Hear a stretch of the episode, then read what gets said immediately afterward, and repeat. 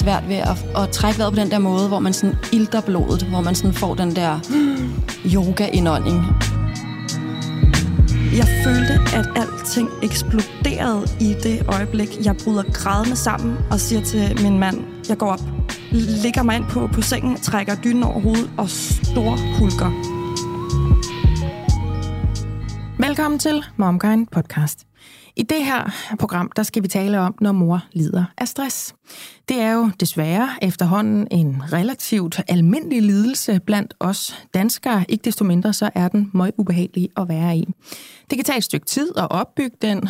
Til gengæld er den langtrukken at blive fri af. Så hvordan ser verden ud, når man samtidig er mor? I det her program taler vi om, når familie- eller arbejdslivet byder på stress. Altså uanset om man føler, at ens stresssituation er opstået på grund af ens arbejde eller på grund af hjemmelivet. Og hvordan det føles, imens man også skal fungere som nogens mor, omsorgsperson, som partner og måske stadigvæk som en arbejdskraft. Og det gør vi med et panel bestående af Nanna Schultz, Ortal Leman Roswall og vores psykolog Rosa Øllgaard. Velkommen til jer tre. Tak, tak. Denne episode af MomKind Podcast er sponsoreret af Puri. Og jeg har jo tidligere fortalt om, hvordan jeg er blevet glad for deres vitaminer. Men nu har jeg lyst til at dele, at jeg også er blevet glad for deres kollagen. Jeg blander faktisk deres C P et, som er testet ren kollagen, og C P tre Beauty. C P tre indeholder nemlig zink og biotin, der blandt andet bidrager til at vedligeholde normal hud, og jeg oplever faktisk, at jeg både får mindre tør hud og færre revnede fingerspidser, når jeg tager det her. Udover zink og biotin, så indeholder C P tre Beauty også C-vitamin, B seks vitamin og hyaluronsyre. Puris produkter er testet for renhed og kvalitet, herunder uønskede stoffer som tungmetaller, pesticider og lignende. Og du kan selv se testresultaterne, hvis du scanner Q R-koden på bagsiden af deres produkter. Har du lyst til at prøve deres kollagen eller nogle af deres andre produkter, så kan du bruge koden MOMKAREN tredive, når du tegner abonnement. Så får du tredive procent rabat på de første tre leveringer, og altså på produkter til tre måneder. Jeg starter lige med dig, Nanna, fordi øh, du er jo MomKind-bossen.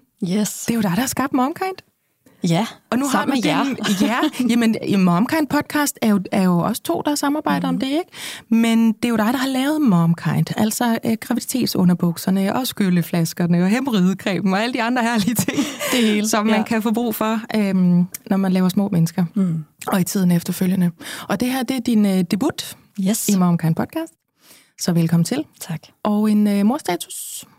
Jamen, jeg har jo øh, Anine på fire og Lili på snart syv. Og øh, status er vel nok, at jeg står med to små piger, som er meget forskellige. Øh, Lili, som er startet i øh, nul det her sidste år, og er fuldstændig øh, fantastisk lige for tiden. Altså sådan et virkelig fantastisk lille menneske, man kan gå og have samtaler med, og som lytter, når man siger, hvad hun skal gøre, og altså... sådan lidt scatterbrain, øh, og man skal lige sådan pege i retning af ting, men hun, hun er bare dejlig. Ja. Yeah. Og så har jeg Anine på fire. Jeg føler, der kommer en albu til. Og det var det. Ja. øhm, yeah. yeah. Som har været træls over en længere periode. Hvad er det med det bedre barn? Og altså, hun er så intenso på alle måder. Øhm, Og har været det, ja, i en længere periode. Øhm, hun, hun er bare så anderledes, altså, hvor det bare er vildt, at man kan få to mennesker, som man, hvor man ikke kan køre den samme opskrift på nummer to. Ja. Og tallene nikker, ja, så hovedet i hvert fald af. øhm, og hun er øhm, sådan, bare sådan noget med at vælge tøj om morgenen, kan tage rigtig lang tid. Hun er jo sådan fuldstændig sikker på, at, hun, øh, altså at, at man skal bruge tøj én gang, mm. og så skal man have noget nyt. Ja. Øh, så det er sådan, hun har tøj, altså massiv tøjkrise hver morgen. Mm. Øh, hun vil gerne vide, hvad der skal i madpakken, så hun lige kan tjekke det. Øh, det der med at komme ud af døren, vælge sko, vælge jakke, og sådan, altså jeg bliver sindssyg. Mm. Altså, øhm, meget detaljeorienteret. Meget detaljeorienteret, og også meget mere orienteret omkring sit udseende, hvor ja. at den første, altså jeg kan bare hive ting ud af skabet og give hende det på. Og hun kigger slet ikke ned af sig selv. Mm. Altså. Og så er der Anine, som, hvor at, altså det, hvis hun kunne, så ville hun gå med øreringer, halskæder og øh, diamanter og perler mm. i børnehave, ikke? Yeah. Så man er sådan hver morgen nødt til også at pille lidt af hende. Øhm. This is more, Anine. Præcis. Ej, det er lidt pinligt, mor, de andre har set mig i det her, ikke? Ja, sådan er det lidt. Og det, det lyder så... også som noget, jeg synes, vi kan genkende fra det voksne liv. Ja, lidt, ikke? Jamen, jeg bliver jo også sådan lidt... Altså, det er sgu da ikke mig, der har, der har givet hende det. Det der med, at mm. man skal være så opmærksom på sit udseende. Mm. Men ja, så det, er, så det er lidt intenst med hende, også i forhold til, det, at når hun så får et nej, som der jo er mange af i sådan nogle processer der, så bliver hun rigtig vred. Mm. Så det er øh, konflikter og øh, prøve at øh, rejse hende op igen, og uden at man selv går i stykker i det også, eller begynder at ja. råbe. Ja, rigtig højt, ja. Som der sker nogle gange. Mm. Ja. Ja. Så det er morstatus? Det er morstatus, ja. Det er både altså på godt og skidt det der med, at jamen, du kan ikke bare køre to mennesker på samme program, fordi det jo skaber den der, nå, men det er ikke, fordi vi har været frygtelige med den ene og okay med den anden, men det er også samtidig, det der virkede med den ene, virker heller ikke med ikke. Den anden nødvendigvis. Det er sådan godt og skidt, ikke? Ja. ja. ja. Og Tallesen? Nej, men jeg sidder jo her og nikker. Jeg føler lidt, var det mig, der lige snakkede? Fordi det der, det kunne en til en have været min øh, morstatus. Yeah. Øhm, det er sindssygt. Og jeg, bare lige for at følge op på den, ja, vi havde sådan en af de der tøjkriser der øhm, forleden, hvor at, altså, vi aftaler at gøre det sådan aften for enden. Du ved sådan, nå piger, fordi de begge to har tøjkriser. Nu lægger vi tøjet frem aften for enden, og det er det, I vælger, og det er det, vi går med. Øhm, der var ikke nogen af dem, der kom afsted i det tøj, som vi havde valgt. Nej, nej, det er det. Nej, og man får tøj. Det der råd hele tiden. Og præcis, man er sådan, ja. Og det er bare sådan, ja, det virker ikke. Indtil, det, indtil de får det på, og så tøjet det driller, og så skal vi finde noget nyt. Mm. Øhm, og der var tøj ud over hele huset, og da jeg kommer afsted på arbejde, så sender øh, min mand Marco mig et foto med øh, seks par sko, der ligger og flyder ud over stuegulvet. Mine sko, og så er han sådan, nu ved jeg, hvor pigerne de får det fra, så jeg tror godt, jeg kan tage skylden for at have får lagt et eller andet videre til mine børn på den. Men øh, min mors status er egentlig bare øh, lidt en anden boldgade. Jeg synes, det er svært at være nærværende og være andet end lavpraktisk i øjeblikket. Jeg er sådan lidt træt af, at det hele det bare handler om det næste skridt. Nu skal jeg hente jer fra S F O og skole, og så skal vi hjem, fordi jeg skal nå at lave maden, så den er serveret til klokken sytten tredive, og så skal jeg lige sætte en vask over, og så skal jeg lige tømme opvaskeren. Og så, altså sådan hele tiden de der små lavpraktiske ting, som bare gør, at jeg ikke har tid til livet. Altså jeg har ikke tid til at sidde og spille et, et spil med mine børn. Altså sådan, jeg har ikke tid til at sige ja, når de kommer og spørger mig noget. Jeg har ikke tid til at være nærværende og sidde og have en hyggelig samtale med mine børn. Mm. Øhm, Og det kan jeg mærke sådan, ja, apropos dagens emne, det, det stresser mig lidt. Altså sådan, jeg føler mig lidt utilstrækkelig, og jeg føler lidt, at, at weekenderne bare er sådan, ja, et, et stort hamsterhjul. Så, ja. Eller, ja, at weekenden er selvfølgelig der, hvor vi sådan prøver at få indhentet det, men, men jeg føler bare lidt rigtigt, at vi kommer i mål med det. Jeg føler ikke, der er nok tid, der er ikke nok nærvær, der er ikke... Øhm, nok overskud til de der hyggelige små stunder, hvor jeg kan kigge mine søde børn i øjnene og rent faktisk føre en samtale med deres små nuttede stemmer, og det skærer mig lidt i hjertet. Ja, mm. Jeg kan godt genkende den der med, der er så meget praktik og så meget koordination, opgaver omkring det at have jer, ja. At det at nyde jer, ja. At det der kommer til sidst på ja. Noget. Præcis. Altså det der med, nej, jeg kan ikke høre dig lige nu, jeg er lige ved at vaske dine madkasser. Jeg, kan ikke lige, jeg skal lige hænge dit tøj op, og så skal jeg støvsuge din... Og så er der også noget med en, en topmadras, den skal jeg lige vaske, fordi så har du haft... Altså, ja. Jeg er helt med på den der, at hvornår er det, at jeg skal sidde og sådan... Ja, ja, ikke? Jo, ja. Fuldstændig. En ting. Ja. Ferie? Ja, den ligger der jo ja. I fremtiden og lurer og mm. venter på os, ikke? Mm. Det kan være, det bare der, jeg... Ja.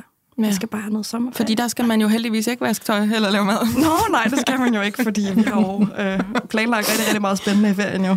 Der kommer tjenerne jo. Der kommer. Åh, ja. Åh, det levede liv, ikke? Hverdagslivet. Ja. Ja, meget naturalsk på en eller anden måde. Og jeg glemte lige at nævne, at jeg selvfølgelig har øh, Ada på fem og Elin på seks. Ja, de to ladies der. Yes. Ja. Rosa. Hej. Hej. Jeg er Eva. Ja. På fire. Ja. Og øhm, jeg har sådan den modsatte, tror jeg. Mm-hmm. Jeg har lige været øh, tre dage, f- næsten fire dage væk fra min mand og barn. Tre overnatninger alene på et hotelværelse. Øj, lækkert. Ah, til min fætters bryllup yeah. i England. Yeah. Og de gik bare fremragende. Og mit barn var en champ. Yeah. Og min mand og mormor og børnehave var champs alle sammen. Så det er sådan en fagre nye verden, der åbner sig der. Hun yeah. var stadig, altså, hun har den uge siden, jeg kom hjem nu, og hun vil rigtig gerne stadig have sin mor. Ja. Kigger på mig med store øjne, da vi sidder og leger, ikke så langt efter jeg er kommet hjem, og siger... Og så siger hun, nu kommer fuglen igen. Du er tilbage. Du er hos mig. Ej, ej. Nu er du her, mor. Jeg var helt oh. færdig. Ej. Er det noget, du finder på, Rosa? Nej. Ej, er det virkelig rigtigt? Ja. Poetisk barn, oh du har. God. Wow. Ej, hvor er det dybt. Og så har hun ligesom, så har vi kigget på hinanden, ja. Sådan der, så gik hun. Ej, hvor er det fantastisk, at hun sådan kan mærke, at så kan man bruge den der lille sangtekst der til. Og vi har sådan en ting med, at øh, da hun startede i vuggestue, så lærte jeg hende, at hvis hun savnede mig, så var der en usynlig tråd imellem os. Og så kunne hun ligesom lægge hånden op på sin brystkasse, og så kunne hun tit mærke mig. Og så har jeg, har jeg lært hende fra den gang, at hvis det ikke var nok, så skulle hun sige det til en voksen, at hun savnede mig. Så da jeg kommer hjem fra England der i weekenden, og det har vi ikke snakket om længe, så siger hun, øh, ja, der på tredje dagen, før jeg hentede, så lagde jeg hånden på, ja. Og det virkede ikke. Og der var ikke lige en voksen, så, så prøvede jeg at hive i snoren, for at se, om du kunne komme hjem fra Manchester, når jeg hævde i snoren. Ej, hvor cute! Ja, så Ej, okay. cute. Ja. Min datter spurgte, om jeg ville have en bussemand i dag, så der vi er. Ej, wow, Rosa. Ej, det er helt sødt. Ja, er det? Hun er så cute. Hun får tårer i øjnene. Ja, jeg er også helt, helt rørt. Ja. Hvor er det dejligt, Rosa. Ja, så hun, vi kunne være væk, og vi kunne finde hinanden igen. Det ja. Var en virkelig god erfaring for os begge to, tror jeg. Ja. Ej, men prøv at høre, det understreger jo også det der med at komme væk fra sine børn en gang imellem. Mm. Fordi det er jo også, tænker jeg, godt for børnene at savne. Mm. Og mærke det der sådan lidt rene savn. Mm-hmm, så, det tror jeg også. Jeg synes også, det er fedt at komme hjem efter nogle dage væk mm-hmm. og se børnene igen. Der er en eller anden ja, ja. taknemmelighed på begge og, sider der. Ja, og tilknytningen laves jo virkelig også i afstand, og i at finde hinanden igen. Og det er afstand, både nu går du i vuggestue eller i børnehave, eller nu går du ind på værelset og kommer tilbage, gud, og finder mig igen. Det er jo derfor, man leger gemmeleg rigtig meget i en periode. Det er også sådan en tilknytningsting. Så på den måde er det jo også en måde at finde dybere ind til hinanden på. Så det er både mega cute, altså sådan børneagtigt cute, men det er også det psykologiske mastermind med noget tilknytning. Og, mm. ja. Det var så lidt synd for min mand, at jeg kom hjem med influenza og lagde mig i to døgn. Mm. Tillykke med mig. Nu er der aften alene. Tabede du lige ud ekstra der. Ja. Det var, fordi jeg festede så meget og sovede så længe. Jeg tror, min krop, den skal ligge. Jeg sovede så tungt. Mm. Jamen, øhm, så tager jeg den. Øh, jeg har Ella Trille, tre år og et halvt år. Og øh, min mors status handler om øh, min røv. Fordi, øh, og jeg lover det giver mening det her, jeg var ude og købe en badedragt i går øh, til sommerens brug. Vi skal have alt muligt. Øh, det være sig hav, det være sig øh, klor og pool. Jeg havde lyst til at få mig en ny badedragt, fordi det er ligesom om dem, jeg har, der ligger i skuffen, de er syet til en anden krop. Øh, det kan være, at de skal på en eller anden app eller sådan noget. Jeg tror ikke, jeg kommer i dem igen. Og øh, står der med sort badedragt og tænker sådan lidt pludselig, jamen du godeste, det ser da næsten lidt frækt ud, det her. Altså, jeg havde den der oplevelse af, at jeg, jeg var ikke tilbage til min gamle krop efter to graviditeter og to øh, kejsersnit. Fordi det tror jeg på en måde ikke rigtig på. Det kan være, der er nogen, der kan komme det. Det kan jeg virkelig ikke. Men jeg kan komme et sted hen, hvor jeg sådan tænker nu, helt uden at stå og pakke det ind i alle de der med, ja, men jeg har også lige været gravid, eller jeg har også lige ammet, eller jeg har også lige... Altså, kan, kan I se mm. den der med, sådan er jeg bare sådan helt straight up bare... Okay. Og sådan rent faktisk tager min telefon frem og tager et billede ind i spejlet og sender det til min mand. Ja, og hvor han også sådan. Bare, ja, præcis, det har jeg ikke gjort i altså, fire år, eller sådan noget. Nej, det var da ulækkert. Eller sådan noget. Fuldstændig godt for mig, og han ringer også til mig og sådan siger, hvornår kommer du så hjem med den? Så jeg havde bare sådan en oplevelse af, ja, yeah, I'm a hot bitch. Ja, altså, jeg er ikke, er. Jeg er ikke kun mm. noget med en morkrop, eller noget med min krop, sådan skal gøre noget for nogle andre, der kan ligges på den, eller den kan bære nogen, eller føde nogen, eller amme nogen. Jeg havde bare sådan helt frit skrabet. Øh, ja, det kan være, at det er en Majbritt-status, så mere end en mor-status, men det synes jeg bare, at det sagde noget til sådan, jeg føler mig, jeg føler mig sådan, I'm back. Ja, fedt, mand. Watch Ej, okay. out for me. på, på strand og med svømmefugl. Lille ja. Så det var... Øh, det, det morstatusen, at det sådan, det, jeg har sgu fået mig en badedragt, der sidder helt oppe i rumpen på mig. Og den kan jeg bare lide, og det kan min mand også. Så, oh, så det, er sådan en, det er sådan en, der faktisk sidder lidt op i buttcrack, og så sådan... Yeah. Oh, ja, ja, ja, og det, ja, ja. Det er den vej, man skal gå, tror jeg. Jamen, det kan jeg se Bachelor, det er. Okay. Jeg har noget med, at de skal sidde helt oppe i nupsen, ikke? Og længere ben. Ja, man fornemte, det er synere og længere ben, ikke? Yes. Og jeg troede måske ikke helt, jeg var sådan en, der kunne pull that off.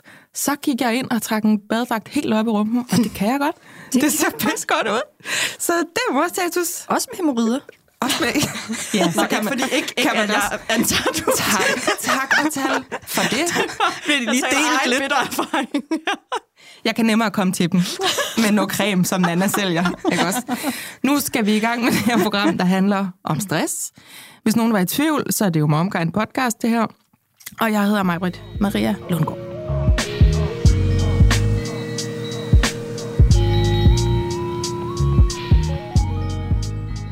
Nanna, vi starter over hos dig. Fordi øh, vi skal lige starte med at forstå, hvordan du opdager med dig selv. Jeg tror, der er noget her, jeg skal have noget fokus på. Altså, hvor starter den her stressrejse? Hvor er vi henne i uh, tid og i, i dig i virkeligheden? Mm. Ja, øhm, det kan jo være lidt svært at sætte fingeren på, men jeg tror, sådan for, for cirka faktisk to og et halvt år siden, sad jeg i et, et sommerhus i, under corona øh, i Jylland i juletiden, og øh, man kan sige, at alt var jo også intensiveret af den her corona-pandemi. Øh, med mine to unger og min mand, kæreste er det, øh, og, øh, og var lige pludselig sådan helt vildt overvældet og grødlabil og græd over ingenting, og var bare, følte mig bare som sådan et hylster, der bare sad i en lædersofa og var ked af det og virkelig træt. Ja. Øhm, og der tænkte jeg, at man er jo altid sådan, åh, det, åh, det er jo også, december er også lidt hård, og så daglig jul, og januar, puha, vinter og sådan noget. Mm. Men der kunne jeg godt mærke, okay, jeg skal hjem og have noget hjælp. Øh, og så, øh, så fik jeg fat i en, øh, en psykoterapeut, jeg så begyndte at gå hos, øh, og prøvede at, jeg tror også, det er sådan, jeg har aldrig gået særlig meget til psykolog, og sådan, øh, så, jeg, så jeg tror også, der fik jeg ligesom kommet i gang med et arbejde, som, som, som var rigtig godt. Ja. Øh, Men så er jeg jo den, jeg er, hvor jeg tænker sådan, nå, så har jeg det bedre. Nu begynder solen at skinne lidt mere, og har roséer på terrassen, og, mm. og så, så, er jeg ikke så, mere. så er det bare slut. Og der blev heller aldrig på noget tidspunkt sådan stakket. Jeg havde lidt en stressreaktion, men det blev aldrig sådan, nu skal du virkelig måske lige tage en pause.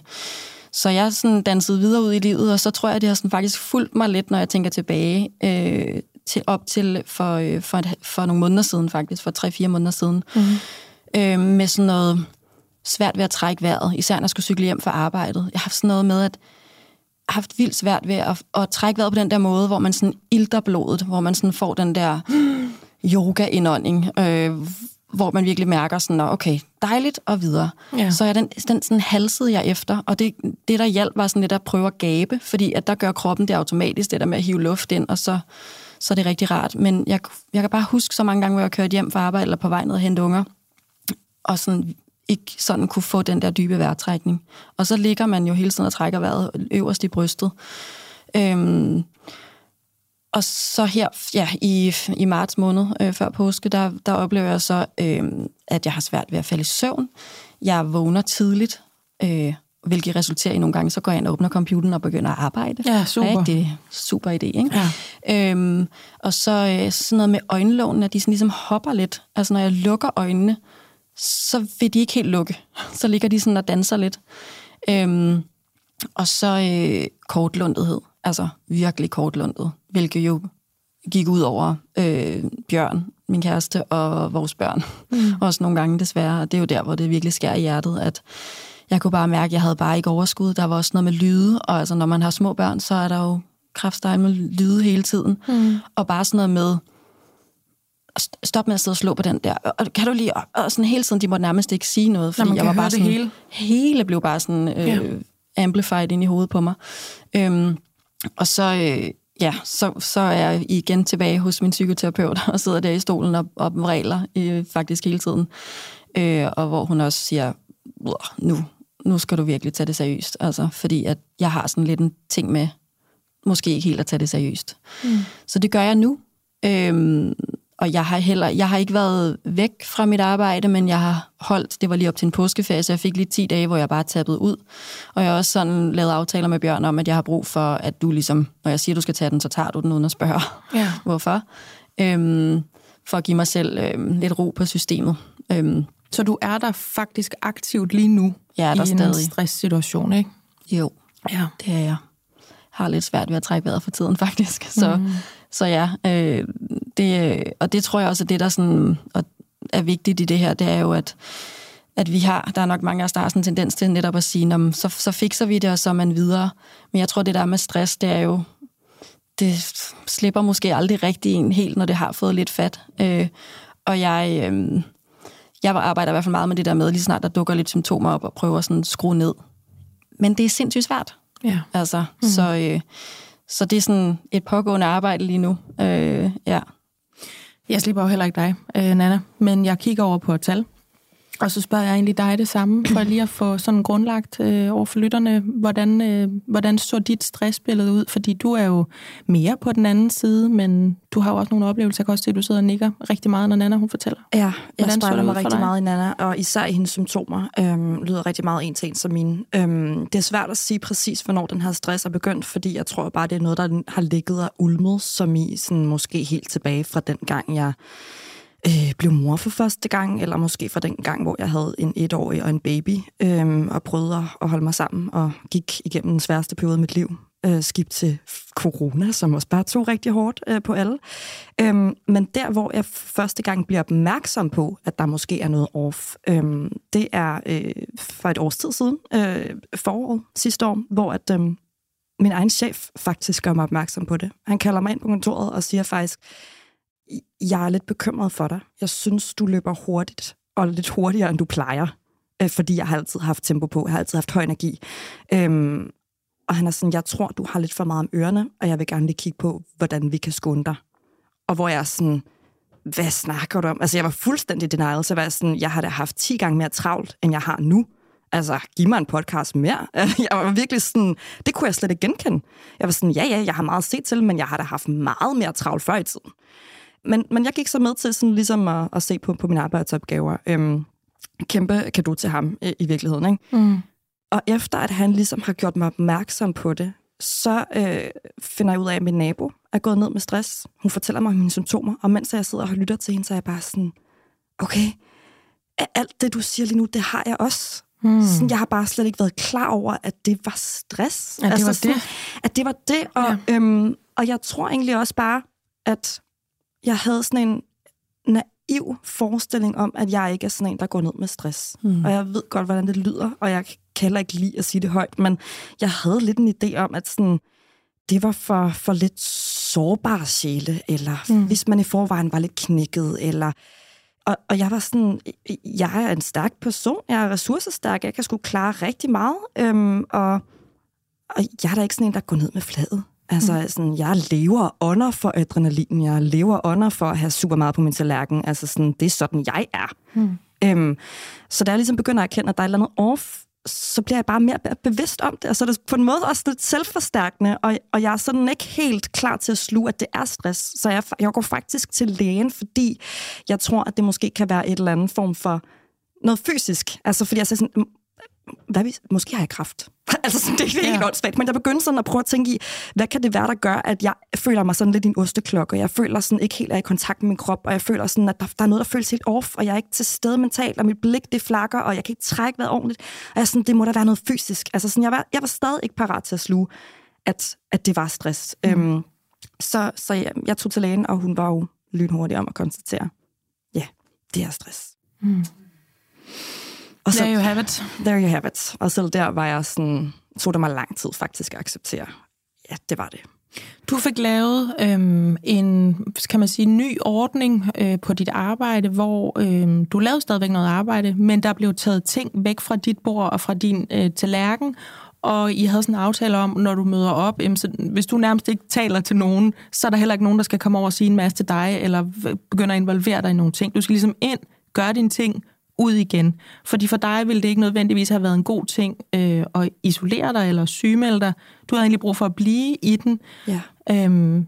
Det er også fordi, jeg tror, jeg vil blive lige så stresset over at gå derhjemme og egentlig føle, at så skulle jeg tage mere ansvar for, hvordan hjemmet så ud. Eller sådan ja. Det der med, så, så går jeg derhjemme, og så skal jeg jo lige pludselig til at tage mig det vasketøj, der ligger og hober sig op. Eller sådan, så kan jeg lige pludselig ditten og datten. Altså, så vil jeg blive sådan en housefrau lige pludselig, hvilket er ikke noget i vejen, men, men så vil jeg jo være sådan, så, så er jeg nødt til at lægge min energi der i stedet. Ja. Altså, sådan, så jeg havde brug for at fortsat at have en eller anden form for tilknytning til mit arbejde. Jeg havde brug for at komme ud af døren og have et formål. Også fordi jeg, jeg føler ikke, at jeg på det her tidspunkt... Øh, jeg føler ikke, at jeg gik ned med stress. Jeg føler bare, at jeg var ramt af stress. Jeg føler ikke på noget tidspunkt, at jeg var gået, øh, gået ned med flaget. Jeg føler ikke, at jeg var øh, ekstraordinært øh, ulykkelig eller ked af det. Jeg havde stadig livsglæde. Mm. Øhm, og jeg havde stadig brug for at holde mig i gang. Så jeg var rigtig bange for at ende der, hvor jeg bare skulle sidde og stirre ind i en væg ja. og, og faktisk øh, gå over i en depression. Det, du siger dermed, så skulle jeg jo bare have øh, mere fokus på det derhjemme. Det er sådan lidt ind i øh, noget, som vi også skal nå at behandle i den her øh, podcast, nemlig det der med, det, man har brug for, tror jeg, kigger lever på Rosa, uden at have en uddannelse i det, når man har det sådan her, kan godt nogle gange være det modsatte af det, der er tilgængeligt, når man har små børn, når man lever i en børnefamilie. Altså det der med, hvis jeg trækker mig, så må du tage over. Det er sådan helt, altså det er et helt punkt i sig selv, der står her på min øh, lille seddel, ikke? Men jeg skal bare lige høre, i forhold til sådan øh, symptombilledet, altså du genkender rigtig meget med Nanna.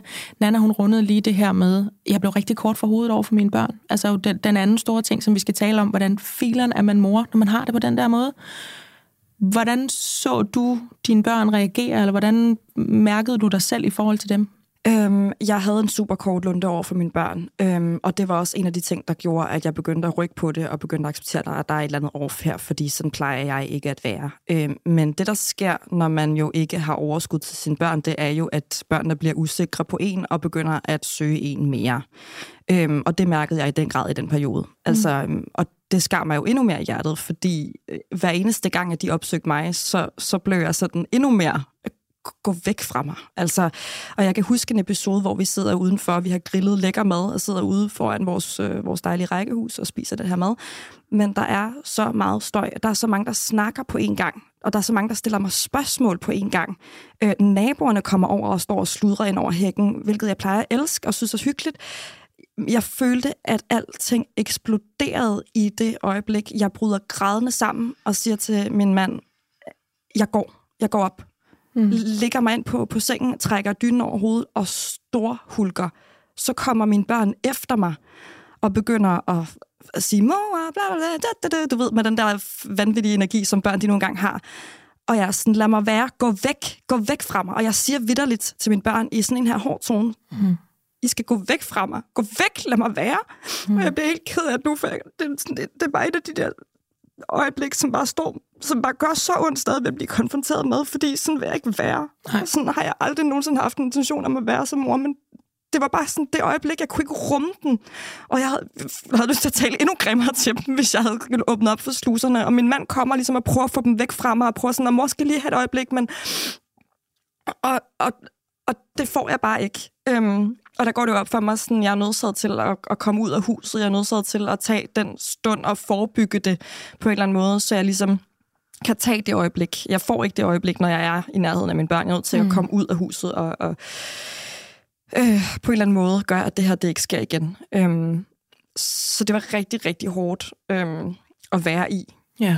Når man ikke har overskud til at rumme sine egne børn. Og det er jo det, der er skidesvært, når det er, at man får at vide, at man skal drosle ned, og man skal øh, passe på sig selv, og det ene eller andet. Sådan, jeg kan ikke drosle ned på mine børn. Okay. Altså, de er der jo. Jeg skal jo stadigvæk sørge for, at der er mad på bordet hver dag. Jeg skal stadig sørge for, at, at være der for dem. Men den følelse der, som du sidder og genoplever nu, og du kan lige få en hånd her og lægge den i, det er jo grunden til, at vi laver præcis det her program. Øhm, fordi jeg sidder og genkender det der. Altså jeg sidder og kender den der stress over ikke at kunne være den mor, jeg gerne vil være, fordi der er ikke mere i kanden at hælde af. Ja. Øhm, så Rosa, nu kigger jeg over på dig. Den her slags stress, som vi taler om nu, øhm, gør jeg mig umage for at fortælle vores lyttere, at vi zoomer ikke så meget ind på, hvor den nødvendigvis kommer fra. Da jeg talte med Nanna og talte tidligere om, at vi skulle lave det her program, der blev vi sådan over en kamp enige om, at det var det, vi kaldte livet. Altså, det kan egentlig være hvad som helst, men at symptombilledet kan være lidt det samme. Øhm, når du hører sådan nogle historier her, hvad tænker du så? Så tænker jeg, at det ofte er noget, jeg møder i min klinik, mm. for det første. Og så tænker jeg, at det ofte er noget, øhm, folk søger hjælp om for sent. Altså ikke for sent i forhold til, så er det f- for sent at få det godt igen, men for sent i forhold til, hvor meget arbejde det kræver at få det godt igen. Mm. Og hvor, hvor, hvor, det lyder meget doom-agtigt at sige, men hvor langt der er tilbage til et udgangspunkt øh, og til nogle, til, til nogle ressourcer, fordi når først kanden er helt tom, og der vitterligt ikke er mere at hælde af, så kræver det bare noget andet at fylde den op igen. Øhm, når man ligesom ikke har sådan en baseline-lager. Ja. Ja, jeg tænker også, at vi er nødt til at komme ind på noget mental load i det her, fordi det er et afsnit om stress og moderskab. Og ikke, at det er det, der er årsagen, men, men jeg tænker, at der er, en, der, der er noget i den måde, vi kvinder får stress på, og der er noget i den måde, vi kvinder får stress på, efter at være blevet mødre, som jeg tænker adskiller sig ret massivt fra at have stress som far. Og det tænker jeg både er i sådan kulturelt udfrakommende forventninger til, hvad man skal kunne håndtere. Der er sådan en forventning til os som kvinder, at selvstændighed altid er godt, Og det at magte ting er et tegn på, at man har klaret sig godt i livet. Mm. Altså at komme meget ud, gå mange ture med barnevognen, ligesom at kunne, jeg kunne klare ting selv, at så lykkes vi ja. Med moderskab og arbejde og veninder og alt det der. Jeg gjorde det selv. Ja, i modsætning til at have et støttesystem, og at der er for meget på tallerkenen, for det er der på de fleste kvinders og nye mødres tallerken. Øhm, jeg, jeg har gået sådan og tænkt lidt over, da vi skulle op til det, så tænkte jeg, hvad nu hvis det havde været Mette Frederiksen og ikke Ellemann, der var blevet sygemeldt med stress? Altså, hvad havde været den offentlige måde at tale om at knække sammen af stress og gå ned med stress på? Det ville være min klare overbevisning, at pressen ville bruge nogle andre ord. Det tror jeg, du har ret i. Altså, at vi møder kvinders stress på en anden måde, og på en mere nedsættende måde, i min optik. Og, og øh, jeg så sådan et øh, meme, som jeg delte forleden dag på, at hvis der er nogen, der klager over, det er hårdt at løbe maraton, så bliver der råbt, ja, men du kan godt, og det, det er fint, vi støtter dig, vi står og hæpper. Løb og, gennem syren. Og hvis der er nogen, der klager over at være blevet mødre, og det er hårdt, så får man at vide, om du har jo selv valgt det. Mm. Altså, så hele det med at, øh, at brokke sig som kvinde versus faktisk at bede om hjælp. Altså, at, at det at række ud i, på nogle af alle de her opgaver, der ligger, tit kan blive set som at brokke sig. Og det så kan trække det ned i, at man henvender sig til sådan en som dig alt for sent, fordi man accepterer tilstanden, eller tænker, nej, fordi man tror, det, det som det skal være, og fordi ja. Man tror, det så bare er en selv, der er svag, der ikke kan lykkes med det, alle andre godt kan lykkes med, fordi man kigger rundt, og så er der sådan en repræsentationsbias i, og alle dem, man ser ud på gaden, det er dem, der lige har en god dag, eller det er dem, der har øh, bedsteforældre, der bor vildt tæt på, eller hvor både mor og far har deltid, eller hvad det skulle være. Man, man ved jo ikke, hvad der man spejler sig i, men nej. Det er det billede på gaden, man spejler sig i. Man spejler sig jo ikke i os, der ligger derhjemme for nedrullede gardiner. Og det er derfor, vi skal lave den her podcast, fordi at, at, at jeg tænker, der er sådan en lille bitte procentdel, som vi alle sammen tror, at det er det, sådan, man skal se ud og have det, når man klarer den. Mm-hmm. Og så er der hele det billede øhm, af alle os andre, der har perioder, hvor ting er svære. Mm. Og, og det, der bliver meget smertefuldt og skamfuldt for de fleste, bliver oplevelsen af ikke at kunne udleve ens værdier. Altså ikke at kunne være det menneske, man gerne vil være. Både ikke at kunne være det menneske, man gerne vil være i sit arbejdsliv, og have sådan en fornemmelse af, om det er det, jeg gerne vil, også uagtet, at jeg er mor. Så vil jeg gerne lykkes med mine arbejdsopgaver, så det er vigtigt for mig, apropos det, som Ortal siger, med at kunne gå på arbejde. Og have en fornemmelse af at lykkes med ting. Og der er også det i moderskabet, der er meget lidt feedback. Og når vi lærer noget nyt, og vi gør noget, der er mega hårdt, så har vi brug for feedback, og vi har brug for at vide, hvornår vi gør det godt nok. Og hvis barnet er den, jeg snakkede om før, så er det jo meget svært at vide, hvornår man gør det godt nok. Og få at sidde i slutningen af dagen, du plejer mig at snakke om, og lægge sig på puden, og så kommer alle tankerne mm. med alle de uforløste opgaver, øhm, som jo er et kæmpe problem, at vi ikke kan skille de to ting ad, og som så bliver til en skam over ikke at kunne være også den mor, man gerne vil være. Mm. Som er det, du så fint og sætter ord på at tale i og komme til at gøre og sige ting, som egentlig ikke føles som os selv. Og det i sig selv er vanvittigt stressende. For hvordan kommer man ud af det? Og det er jo også det, jeg har siddet og tænkt, når jeg har talt med øh, jer to omkring den her stressperiode op til, at vi skulle lave det her program. Jeg har ikke talt med nogen af jer, uden at I er blevet meget berørte om netop at huske tilbage på, eller bare genkalde sig i går, måske i virkeligheden, følelsen af, jeg har det her billede af, hvem jeg vil være som mor. Og så er der øh, lige på den anden side realiteten. Det er sådan her, jeg taler til mine børn. Det er den her måde, jeg kan være nærværende på, eller ikke kan være nærværende på. Det er så vred her, jeg bliver, eller det er så frustreret, jeg er, eller det er så meget, jeg synes, de larmer, eller forstyrrer mig, eller altså det der. Og jeg føler faktisk, det der, den rigtig tit ligger, fordi øhm, mange af de henvendelser, der er kommet på det her emne, er altid kontrasteret til, at det er synd for ens unger. Mm. Og det kan man formentlig også tale om, at det er. Øhm, man kan også tale om, at det giver mening, eller at sådan må det være, eller at mor er overbelastet. Men det er der, jeg tænker, der ligger øh, den sådan, første og største nerve. Øh, det er det her med, jeg skal stadigvæk være noget. Jeg skal faktisk næsten være alt for nogen, imens jeg kan være så lidt for mig selv. Mm. Og lave et reparationsarbejde inde i ens selv, og insistere på at skrave nogle ting hen til sig selv, som forældreskabet og familielivet med småbørn ikke byder særlig meget på, ikke?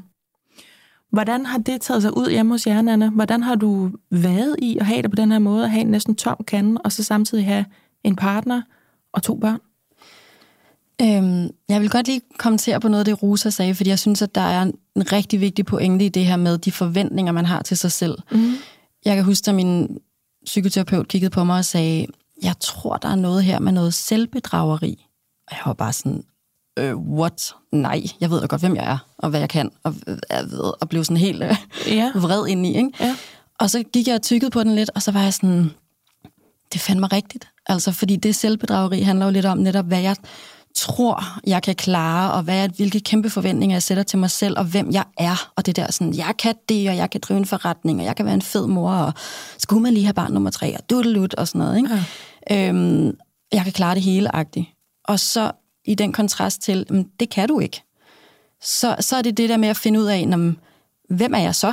Altså, hvad kan jeg så klare, og hvad, hvad gør det mig til, når jeg netop har stress og ikke kan klare det hele? Fordi, som du også tal, øh, siger, jeg havde også rigtig svært ved den der erkendelse af, sådan, jeg har stress. Altså bare det der med sådan at sige det, bare det, man vidste til sig selv nærmest. Ja. Jeg var altså svært, fordi jeg tænkte, sådan, sådan en er jeg ikke. Altså fordi at, og det er ikke fordi jeg mener det, men at jeg tænkte det som et svaghedstegn, at mm. jeg var jo ikke sådan en svag en.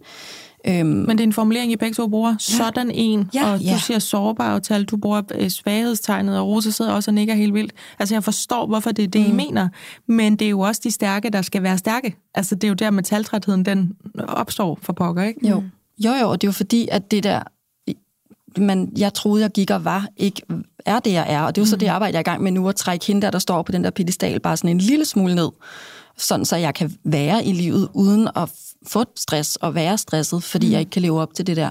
Mm.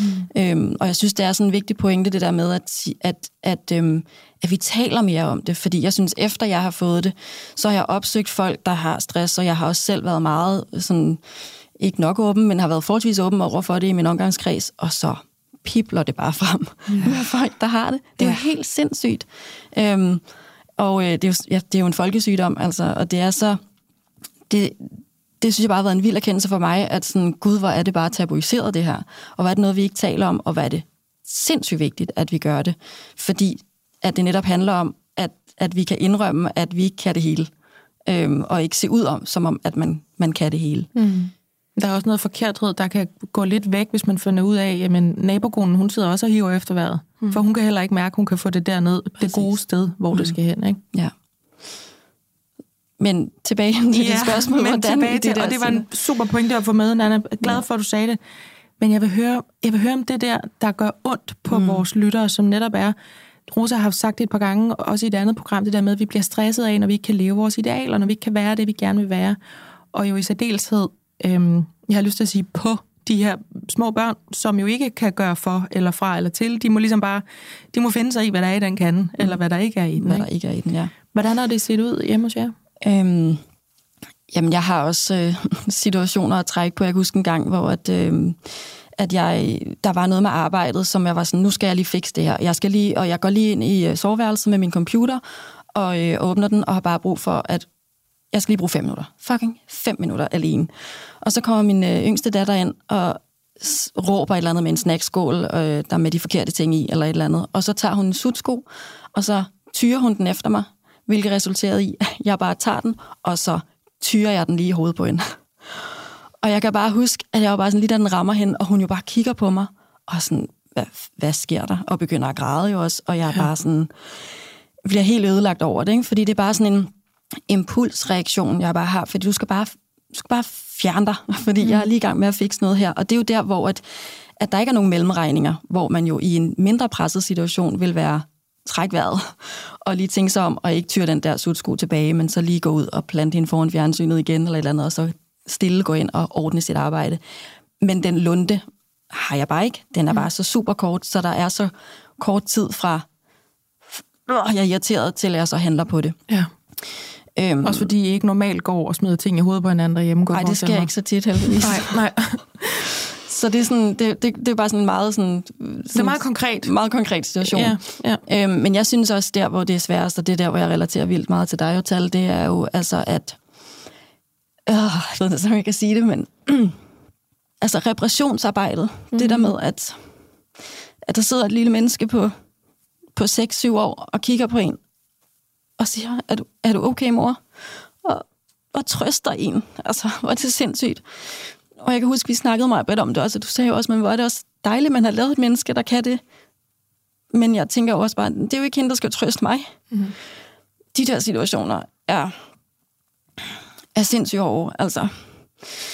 Fordi der, Og igen, det er jo også der, hvor man føler sig allermest lille bitte.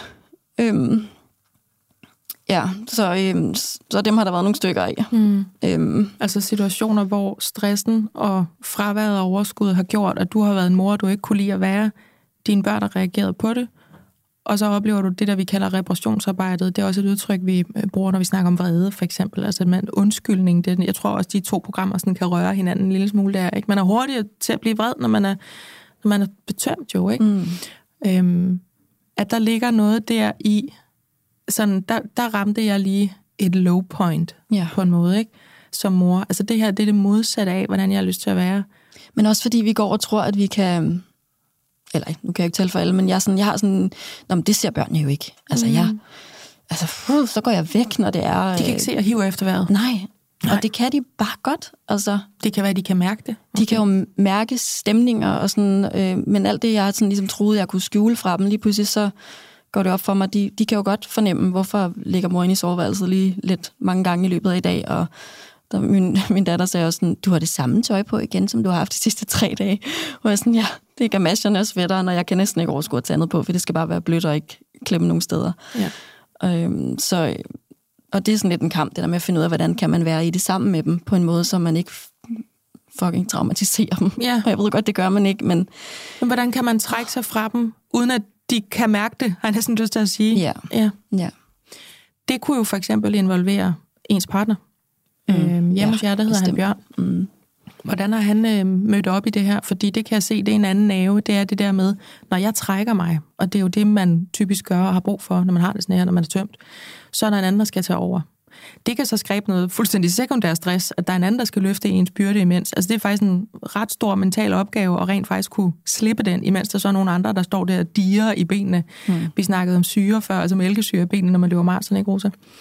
Hvordan har det set ud hjemme hos jer? Har Bjørn, øh, altså har han kunne forstå det her? Har han kunne hjælpe dig? Har han kunne aflaste dig og ligesom være øh, det, du ikke kunne?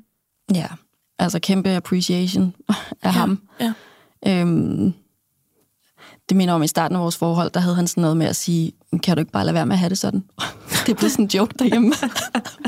Og sådan sagde han seriøst i starten, hvor jeg var sådan, øh, hvad? Okay. Når jeg var ked af det, og sådan, så var det sådan en, det er sådan rigtig... Ej, nu skal jeg så ikke sige jydebemærkninger, men det var bare sådan, kan du, kan du ikke bare sådan, lad være med at have det sådan? Oh, så, thanks! Ja, sådan, ej, super. Og den griner vi heldigvis af i dag. Okay. Øhm, så så han, han er blevet bedre til at, at, at mærke mig og være der. Og det, øhm, og det var han sindssygt meget, da jeg så altså, fortalte ham, hvor dårlig jeg havde det, og, og mine symptomer. Han kunne også godt mærke det. Altså, øh, så, så han havde sluttet ligesom en ring om mig, synes jeg, og, og to ungerne, og... Øhm, havde kaldt sin mor over, og, øh, og som også var med, ikke? Og, og tog dem væk. Altså, jeg havde meget brug for sådan, at tage, tage væk, tage i svømmehallen, tage, gøre nogle ting, der ja. Hvor det var aller værst, ikke? Ja. Og det gjorde de også. Og så er han jo meget opmærksom på det i dag også. Øhm, jeg havde sådan, jeg ringede til ham her forleden dag, eller han ringede til mig, og så tog jeg telefonen, og så trak jeg vejret, tror jeg, og så sagde han, er du okay? Mm. Og så var jeg sådan, nej, jeg er overhovedet ikke okay. Og så var han sådan, okay. Øhm, jeg skulle ringe for at spørge om nogle ting, men det er okay, og kom du bare hjem. Og det var vildt, synes jeg. Altså, der var jeg virkelig sådan, puha, han er virkelig opmærksom på mig. Ja, øhm, han kan høre det på din vejrtrækning. Han kan høre det på min vejrtrækning, ja. ja.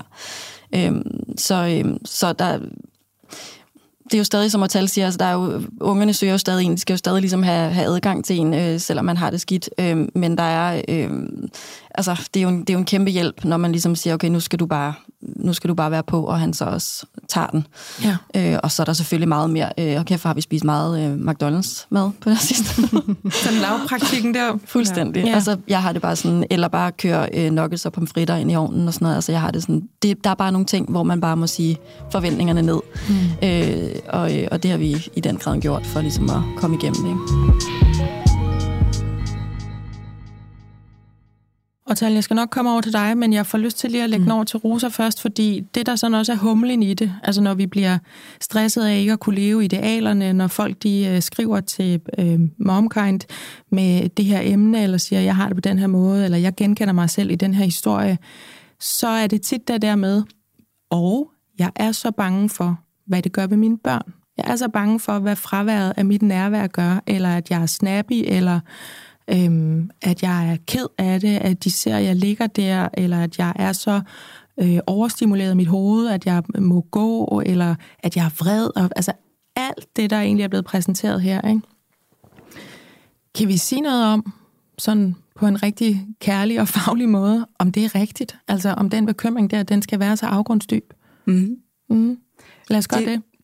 Det, det, det lad os gøre det. Ja. Altså det, det, der, hvor jeg næsten altid starter i min klinik, det er ved at starte i, vi snakkede før om de der værdier og forventninger, vi har til os selv, og prøve at forskille lidt ad, hvad er det af forventninger, der kommer udefra, som vi tror, vi skal gøre som forældre, versus hvad er det egentlig, vores børn har brug for?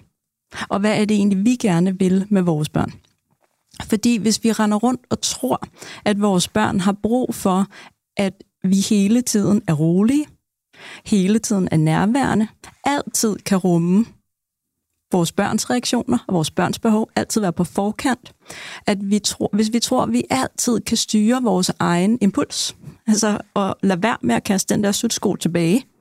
Altså hele det arbejde er jo så udmattende. Hele tiden at være ligesom over i vores børn, på vores børn, foregribende på det. Og hvis det er det, man kommer fra, før man får stress, så er det jo klart, så er det virkelig langt at falde ned til noget andet. Og min pointe går bare altid på, at børn har brug for meget mindre, end hvad vi tror. Mm. Og at børn gerne må se os være hele mennesker. Børn gerne må se os være kede af det. Børn gerne må se os være vrede og kortlundede og gøre noget af det, der ikke er korrekt og ikke er rigtigt, hvis man skulle følge nogle bestemte profiler på Instagram og nogle bestemte familieterapeuter eller øh, indre bedsteforældres forventninger til mm. os. Øhm, de må hjertens gerne se, at vi bliver kede af det. De må hjertens gerne se, at vi bliver vrede. Også at vi bliver vrede, at vi bliver vrede på dem. Nogle gange er det jo reelt nok. Altså, der er også noget reelt i at få sat nogle grænser for, at du må ikke kaste noget på mig. Det er ikke rart, det vil jeg ikke have.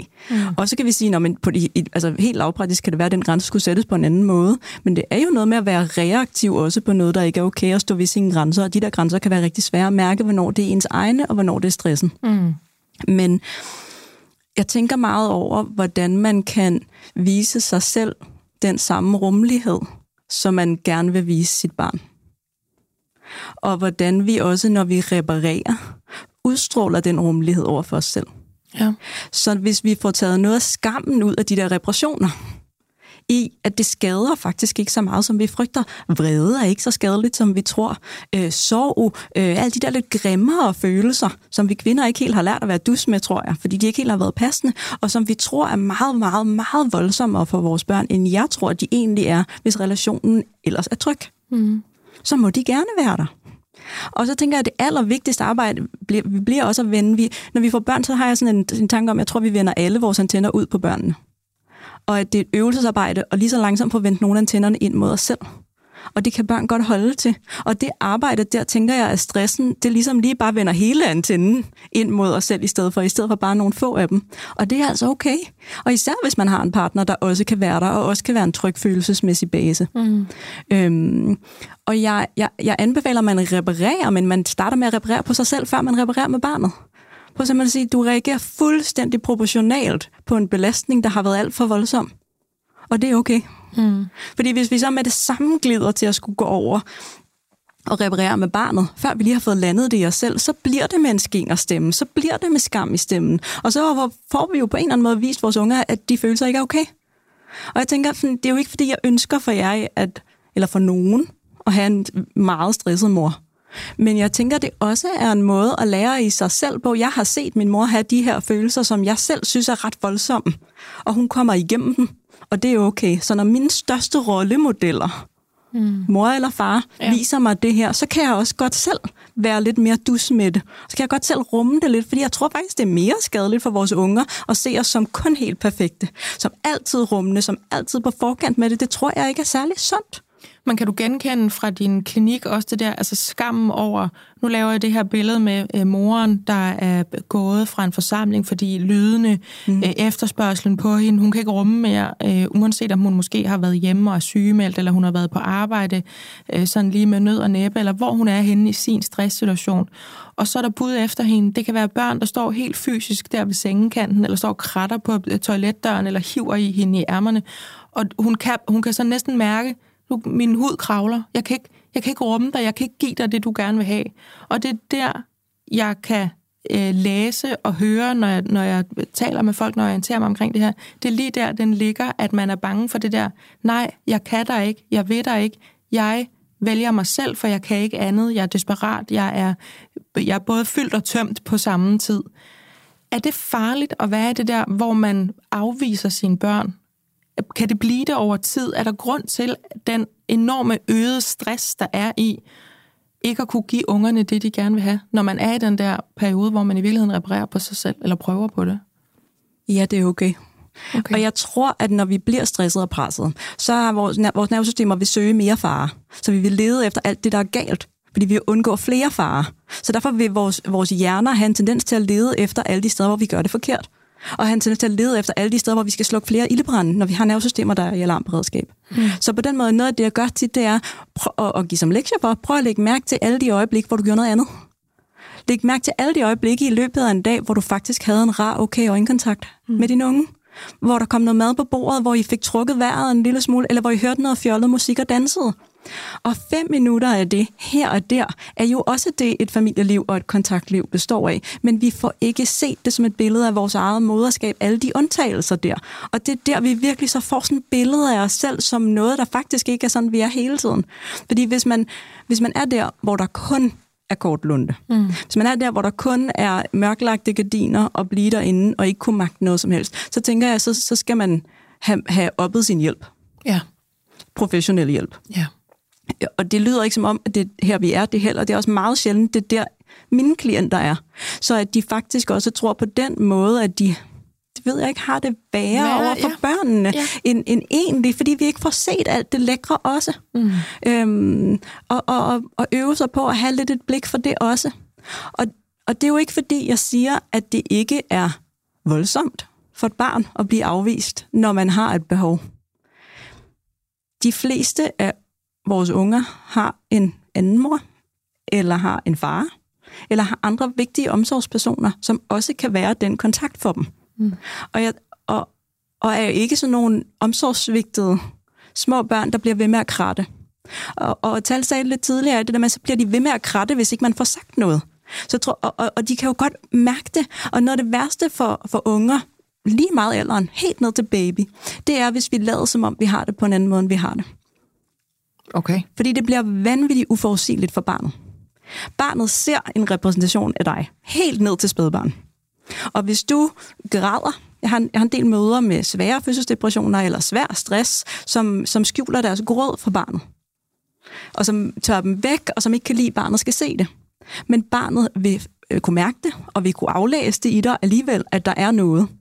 Og så vil barnet tænke, hmm, jeg synes, jeg mærker, at min mor er ked af det. Eller jeg synes, jeg mærker, at min mor er, er vred. Men hun siger noget andet til mig. Ergo kan mine oplevelser af verden ikke være sande. Hmm. Og det bliver vanvittigt uforudsigeligt for barnet. Og det, det kan være udfordrende. Hvor derfor er jeg meget mere fortaler, at man siger, mor er ked af det lige nu. Jeg har brug for noget ro. Så derfor går jeg ind og låser døren nu. Far er der. Ja. Og man også får sagt, det er ikke din skyld. Og man også får sagt, far passer på mig. Mormor passer på mig. Whoever, hvem det er, ja. Så de ikke får ansvaret for, at det er dem, der skal reparere. De må gerne trøste, de må gerne bære det, de må gerne sidde ved siden af, men det er ikke deres lod i livet at skulle gøre det godt igen, eller at skulle fikse.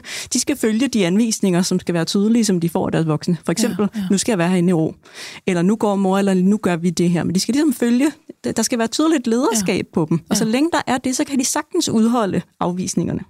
Jeg føler, at den var vigtig, den der med, og det er ikke din skyld. Mm. Og jeg viser dig, at sådan her må jeg gerne have det. Det er mm. ikke farligt for dig, og jeg er mm, i situationstegn tryg i at have det på den her måde, for der er en anden, der passer på dig imens. Og det går over igen. Ja. Og den er lige så vigtig til en selv, for noget af den der skam, og noget af den, jeg møder i starten, det er, hvad nu hvis det her er status quo for mig resten af livet? Hvad nu hvis det er sådan her, det kommer til at blive? Mm. Hvad hvis jeg aldrig slipper af med så massivt, som jeg har det lige nu? Skal vi så bare sænke alle forventningerne? Og den er jo virkelig vigtig også at huske sig selv på, sådan her har jeg det lige nu. Jeg knokler for at få det bedre, og det skal blive bedre. Ja. Og også, ja. For, også for sagt det højt til, til ens barn, sådan her bliver det ikke ved med at være, sådan her, sådan her er det lige nu, jeg er syg. Ja, ja. Godt, Rosa. Og Tal, du har jo fået det bedre. Ja. Du sagde til mig, jeg, jeg ved ikke, om jeg er sådan helt tilbage, eller om jeg har det så godt, som jeg kan få det, men jeg har det i hvert fald bedre. Øhm, du er tilbage på, kan man sige, den, den gamle øh, ordning på dit arbejde. Ja. Hvad gjorde du for at få det bedre? Fordi jeg ved, du næsten satte sådan nogle regler op, noget du skulle gøre, for ligesom at, at presse dig selv til at få det bedre, selvom det måske egentlig ikke kom så naturligt til dig. Ja. For det første, så blev jeg bare bedre til at sænke forventningerne til mig selv, fordi for mit vedkommende, så kom stressen ikke af, af arbejdsmængden. Det var mere bare øh, presset. Altså presset til mig selv, og forventningerne til mig selv, og forventningerne til, hvad jeg skulle kunne. Så sænke forventningerne til mig selv, at jeg ikke behøver at makspræstere på alle parametre, fordi det kan jeg ikke. Nej. Øhm, så havde jeg jo ligesom en fast regel, fordi det gik jo op for mig, hvor meget jeg havde løbet. Altså, hvor meget jeg hele tiden bare havde haft det næste punkt på dagsordenen. Nu skal jeg lige gennem det her, fordi så kan jeg komme videre til det her. Og ej, hvor skal jeg skynde mig på cyklen lige nu, fordi så kan jeg nå at hente hurtigt. Helt seriøst, det gør ikke nogen forskel. De ti minutter, du indhenter på spurtecyklen, gør ikke nogen forskel for dit barn. Og det var bare sådan de der små bitte åbenbaringer, der gik op for mig. Så det der med at sige, når jeg har afsluttet min arbejdsopgave for i dag, så går jeg ud og sætter mig på en græsplæne et sted. Og så sidder jeg og stiger ud i luften, og jeg mærker bare græsset mellem mine fingre, og jeg trækker bare vejret dybt. Altså sådan, og jeg tager mig den her stund. Og så kan det godt være, at mine børn, de er længere tid i børnehave og S F O og whatever, men det er fuldstændig ligegyldigt, fordi jeg er en mere overskudsagtig mor, der kommer og henter dem. Øhm, og, og det der med bare sådan at, at tage tiden for mig selv, og en eller anden underlig grund, så virkede det bare for mig at være i kontakt med naturen. Jeg tror også muligvis, det er videnskabeligt, det ved jeg overhovedet ikke, om det er. Jeg tror ikke, det er underligt. Men jeg tror, det er videnskabeligt vist, ja. at, man ligesom, at man sænker ens stresshormoner, når man er i naturen. Ikke? Rosa nikker. Rosa nikker. Godt, så fedt. Den er, den så er glemmer jeg den. Det er hermed videnskabeligt vist. Ja. Øhm, og og der var, jeg havde lidt svært ved det der med sådan, at tage mig tiden for mig selv, fordi jeg jo vidste, det ville ske på, på bekostning af min partner, så ville jo han jo skulle være mere på. Og der er et eller andet i, i den der diskurs med sådan, øh, prioriteten af mig selv og mig-tiden. Der, det er som om, at der er nogle ting, der er okay at gå til. Altså, så er det okay at, at tage løbeture. Mm. Når folk er sådan, om jeg tager ud og løber, jeg er fedt godt for dig, det er en investering i din sundhed og i din krop. Øhm, jeg havde bare brug for at komme væk. Jeg havde ikke brug for at løbe. Det er ikke mig. Mm. Men jeg tog løbetøjet på og sagde, jeg tager ud og løber en tur, og så fandt jeg en bænk. Og så sad jeg der nede i, øh, i hospitalsparken og snakkede med ænder. Og jeg snakkede oh rent faktisk med ænder. Yeah. Fortalte dem simpelthen om alle de ting, som jeg havde dårlige samvittigheder over, og alle de t- random ting, der foregik i mit hoved. Så jeg gik til andeterapi. Yeah. øhm, jeg gik også til ægte terapi, men det var nogle få gange, og jeg havde svært ved at holde det ved lige, og jeg havde svært ved at tage mig sammen til at få booket de aftaler. Men det har hjulpet mig. Sådan, samlet set, så var det en kombination af flere ting. Lavede mine vejrtrækningsøvelser, gjorde rigtig meget ud af, at jeg skulle have minimum en halv time om dagen, hvor jeg bare sad og jeg lå på græs, og så man trak vejret dybt, og lavede afspændingsøvelser, og prøvede at sådan, komme i kontakt med min krop. Jeg ved ikke helt, hvad det hedder, den her, hvor man ligesom sådan fokuserer på den ene fod, og blive ved med at fokusere på den ene fod, og kun den ene fod, og så den anden fod. Kropsscanning. Ja. Kropsscanning, lige præcis. Kropsscanning. Det sad jeg og dyrkede, og jeg, jeg tror ikke engang, at det sådan er noget, jeg har gjort super intenst, og jeg føler faktisk ikke, igen, øh, forventningerne til en selv. Jeg synes ikke, jeg gjorde det godt nok, da jeg var i det. Jeg synes ikke, jeg var god nok til at afstresse. Jeg var sådan, jeg burde også gøre noget mere, for at komme hurtigere igennem det her, så jeg kan vende tilbage mm. til det gamle shitshow af mit liv. Skynd dig at slappe af. Skynd dig nu at slappe af, for helvede. Altså, hvor lang tid skal det tage? Men på en eller anden måde, så har det virket, fordi det begyndte at komme lige så stille og roligt. Altså, jeg begyndte at kunne genfinde mig selv, og begyndte at kunne finde overskuddet, og det gik op for mig, når du er ikke bare en sur, kommanderende, kort for ho- øh, hovedet mor hele tiden. Du kan også noget andet, og du kan rent faktisk trække vejret dybt ned i maven, i stedet for den der overfladiske. Så der var nogle meget, meget små sådan, tiltag, der bare sådan langsomt begyndte at... at hjælpe øh, på mm. hele tilværelsen. Og nej, jeg er ikke tilbage sådan, i mit hundrede procent gamle jeg, fordi den kommer og niver mig ind imellem den der stress med jævne mellemrum.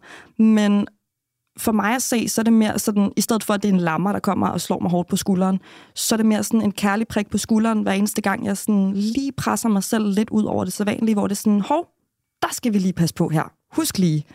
Og det tager jeg så mega seriøst. Mm. Øhm, Du ser det som en guidance? Jeg ser det nemlig som en, som en, en, en, en ven, altså en trofølgesvend, som der bare øh, er der for at minde mig om, sådan, hvor jeg i hvert fald ikke skal tilbage. Mm. Så det lyder underligt at sige, men for mig så var stress faktisk det bedste, der nogensinde er sket for mig. Øhm, jeg havde ikke været det foruden, fordi jeg har haft så svært ved at sænke forventningerne til, til mig selv. Jeg har haft sindssygt svært ved at sige fra og sige nej. Øh, Og det er jeg bare blevet sindssygt god til. Og når først man får åbnet for, for Pandoras æske, så, så får man et eller andet adrenalin ud af, sådan, gud, jeg kan sætte en grænse, hvor det sådan, og det er bare sådan en helt empowerment-følelse. Altså, så står man der og siger, nej, nej, ikke dig, næste, next, gå væk, næste. Altså, altså helt uh, Oprah-agtigt, helt, ja, du får et nej, du får et nej, du får et nej. men, men der er et eller andet virkelig sådan dejligt ved at lære sig selv at kende på den måde på ny. Og selvom det var en, en ilddåb. Og selvom det var en ilddåb, ja. ja. Nanna, du er jo, som vi ligesom har sagt, i det. Mm. Øhm, og hvis der er nogen, der sidder og tænker, puh, du er også okay med at være her i studiet i dag. Det vil ja. du gerne, og du har også fortalt, det er vigtigt for dig faktisk at være her, ikke? Øhm, og møde op under egne faner, kan mm. man sige, ikke? Du har også fået nogle håndtag øhm, fra din terapeut til ligesom at være i verden, kalder du det. Hvad, hvad gør du?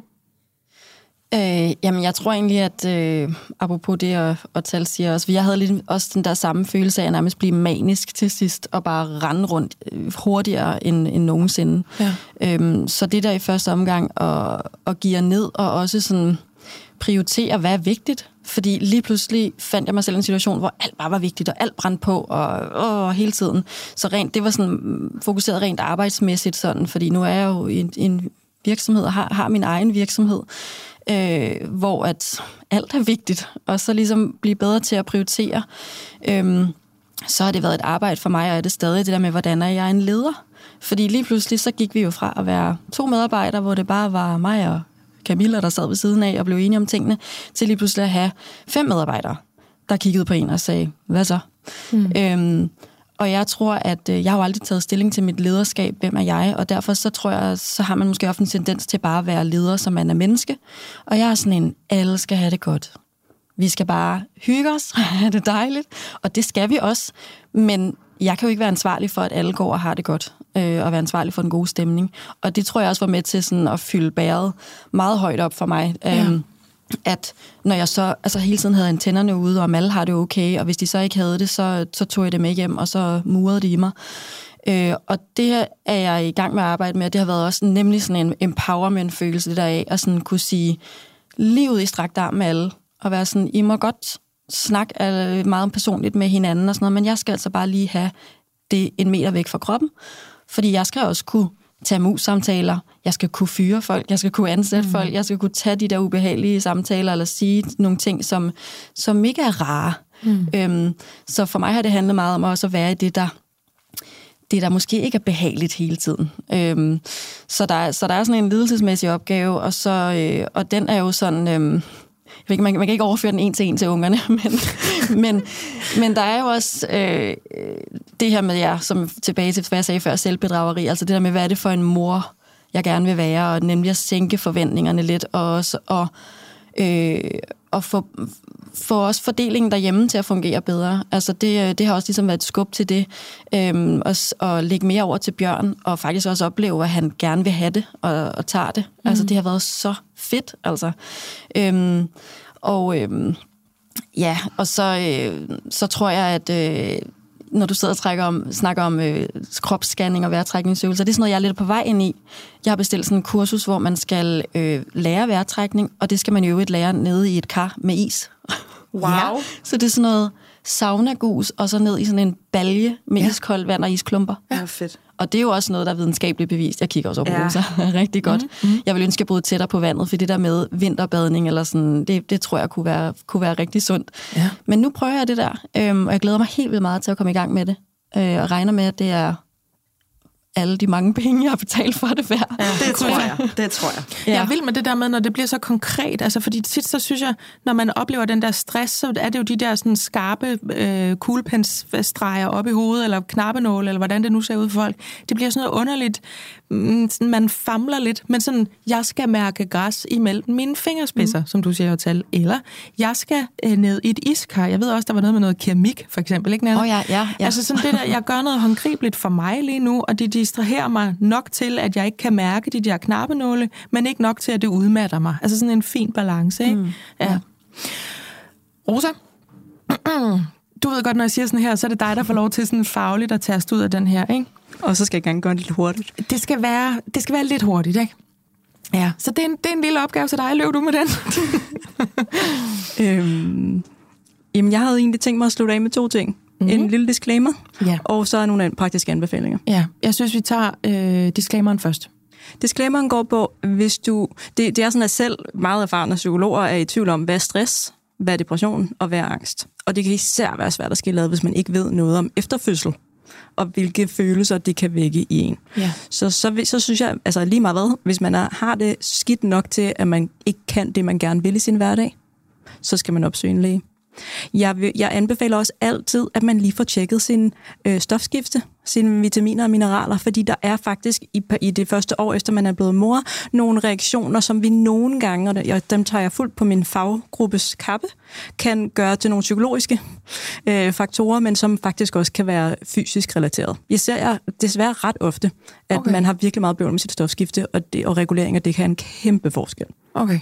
Så det er sådan en lille opser på, når man alligevel går til lægen, lige at få det hele, hele pakken tjekket. Ja. I samarbejde med ens læge, som selvfølgelig skal være den, der tager beslutningen. Og disclaimeren går jo også her på, særligt fordi øhm, ret mange, for ikke at sige alle, af vores lyttere har børn, er mødre eller i virkeligheden forældre M K. Så vi prøver øhm, at lave øhm, en sikkerhed omkring, at vi ikke får sagt til nogen, der måske i virkeligheden har en efterfødselsreaktion, at det er stress. Præcis. Fordi stressen kan jo være et symptom på noget helt andet, ikke? Det kan ja. det nemlig, fordi ja. det også kan være rigtig svært. Og til, altså fordi jeg møder rigtig mange fordomme om, hvordan man ser ud, hvis man har en efterfødselsreaktion eller en fødselsdepression. Mm. At så sidder man nok over i sort hjørne og nyder slet ikke sit barn. Og det er bare slet ikke sådan, det er. Så hvis man er i tvivl, så række ud efter nogen, der ved noget om det. Ja. Og nummer to ting? Nummer to ting er sådan øhm, øhm, do's and don'ts. Mm. Et don't, nu har vi lige snakket lidt med kroppen. Og noget af det, der er allerbedst for os, det er at lave ting, hvor vi kun har fokus et sted ad gangen. Det er det, keramikken kan. Det er det, øh, kropsscanningen kan. Det er det, det iskolde bad kan. Så, og, så, så, øhm, så det er en anbefaling at tænke i, hvad for nogle steder i dit liv har du det? Øh, også en anbefaling, der går ret meget igen hos alle, der arbejder med stress, det er at undgå hård motion. Fordi det stresser kroppen, fordi det producerer nogle af adrenalin og nogle af de samme hormoner. Så hvis man er i gang med at prøve at stabilisere ens hormonniveau, med mindre at din krop er vant til at løbe. Ja.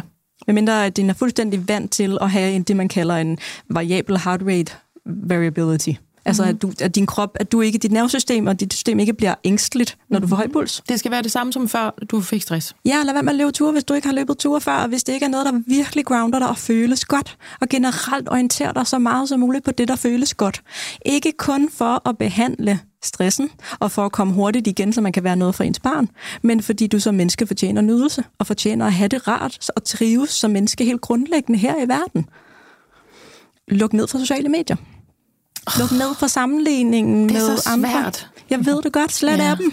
Det er så nemt lige. Man sidder bare og scroller. Man vidste ikke engang, man var gået på Insta, så sidder man der igen. Kører jeg har en, en, en sød kollega, som har foreslået, at Instagram skal poppe op, hver gang man åbner den, men disclaimer, der hedder, husk på, at det her er bare et udsnit af folks liv. Det er ikke hele bakken. Ja, fordi vi idé. kommer til at internalisere de, folk, de ting, vi gerne vil dele, som, som, som det øh, folk har det hele tiden. Mm. Og det kan være ret farligt for vores fornemmelse af os selv i det hele tiden, det er med at sammenligne sig. Ja.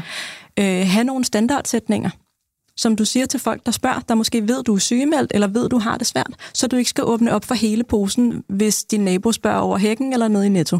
Men du har et eller andet, der hedder, øh, ja, det går bedre, jeg får god hjælp, og, held- og heldigvis så klarer vi den derhjemme. Hvordan går det egentlig med Oda? Mm. Og forvent den tilbage igen, så du ikke hele tiden skal stå på spring med at fortælle om noget, der faktisk er ret privat. Mm-hmm. Og jeg mener jo heller ikke nødvendigvis, at det er særlig fordrende for, hvordan man har det, hvis man skal rende rundt og være sådan en poster for stress. Vi skal have brudt tabuet, men det behøver man altså ikke at gøre, mens man står i det altid, medmindre det virkelig giver en noget genkendelse med andre. Det kan være ret svært, fordi man ofte, når man siger det højt, bliver bombarderet med andre folks erfaringer med stress. Mm. Og det kan være lidt svært at rumme, så det synes jeg ikke, man skylder nogen. Snak om det, når det er lidt mere landet i dig. Mm. Det skal føles godt. Ja. ja. Søg professionel hjælp.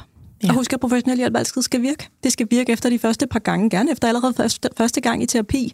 Øhm, lige meget hvem du går hos, det skal have en effekt, og hvis det ikke har det ret hurtigt, så skal du bare finde en anden behandler, og gerne med hjælp fra den behandler, du går hos. Det skal simpelthen virke. Ikke at du nødvendigvis skal fikses, men du skal have en fornemmelse af, at det hjælper dig med noget bevægelighed i dit liv, og det bevæger dig et sted hen. Vi har lidt for lave krav, synes jeg, til at gå i terapi, og hvad det skal virke. Mm. Husk, at du ikke er ansvarlig for alle dit barns følelser.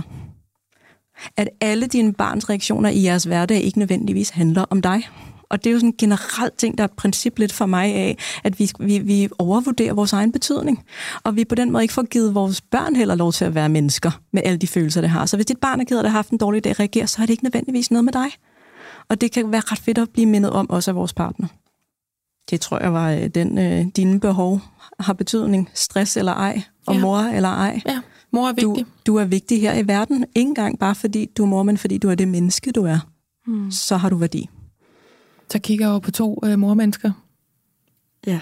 Hvordan har I det lige nu? Jeg har bare lyst til at sige tak til Rosa for ja. Den dejlige rant, der lige kom derovre fra. Det var balsam for sjælen. Ja. Jamen, det jeg, jeg, har det, jeg har det altid bedre, når, når jeg får, det, får snakket om det. Altså, så, så det her er jo også en form for gruppeterapi. Ja, for nærmest, altså den ja. Spejling, jeg får fra at tale og tilbage igen, er guld værd. Ja, ja. Fuldstændig på samme måde. Øhm, og jeg vil bare sådan lige give videre til, til alle, der sidder og lytter med, hvad enten man slet ikke har haft stiftet bekendtskab med stress, hvis man er der nu, eller er i tvivl om, den er der. Øhm, Det lyder så tak at sige, men det første skridt er at erkende det. Fordi det er virkelig, sådan, det er virkelig der, hvor man kan begynde at arbejde med det. Øhm, og, og det er berettiget, og det er ikke fordi, du er forkert og ikke kan finde ud af det. Det er fordi, vi har en urhjerne, som ikke er skabt til det her sindssyge liv, som vi har fået opbygget os. Den er ikke skabt til det. Vi er ikke forkerte. Så hvis man sidder og tænker, jeg er da ikke sådan en, ja. Som der er blevet sagt. Præcis. Og så lille, den sidste ting... Øh, Og husk det der med, for vi, vi får så mange historier i medierne omkring, at stress og sådan noget, hvor så skal man sygemeldes i halve år. Øh, og det var sådan en stor ting for mig, det der med erkendelsen.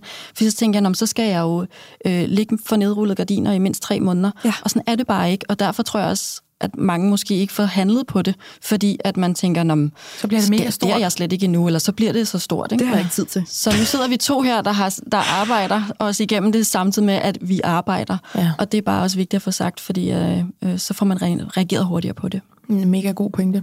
Og samtidig med, at I er her, eller var her i dag, til det her program.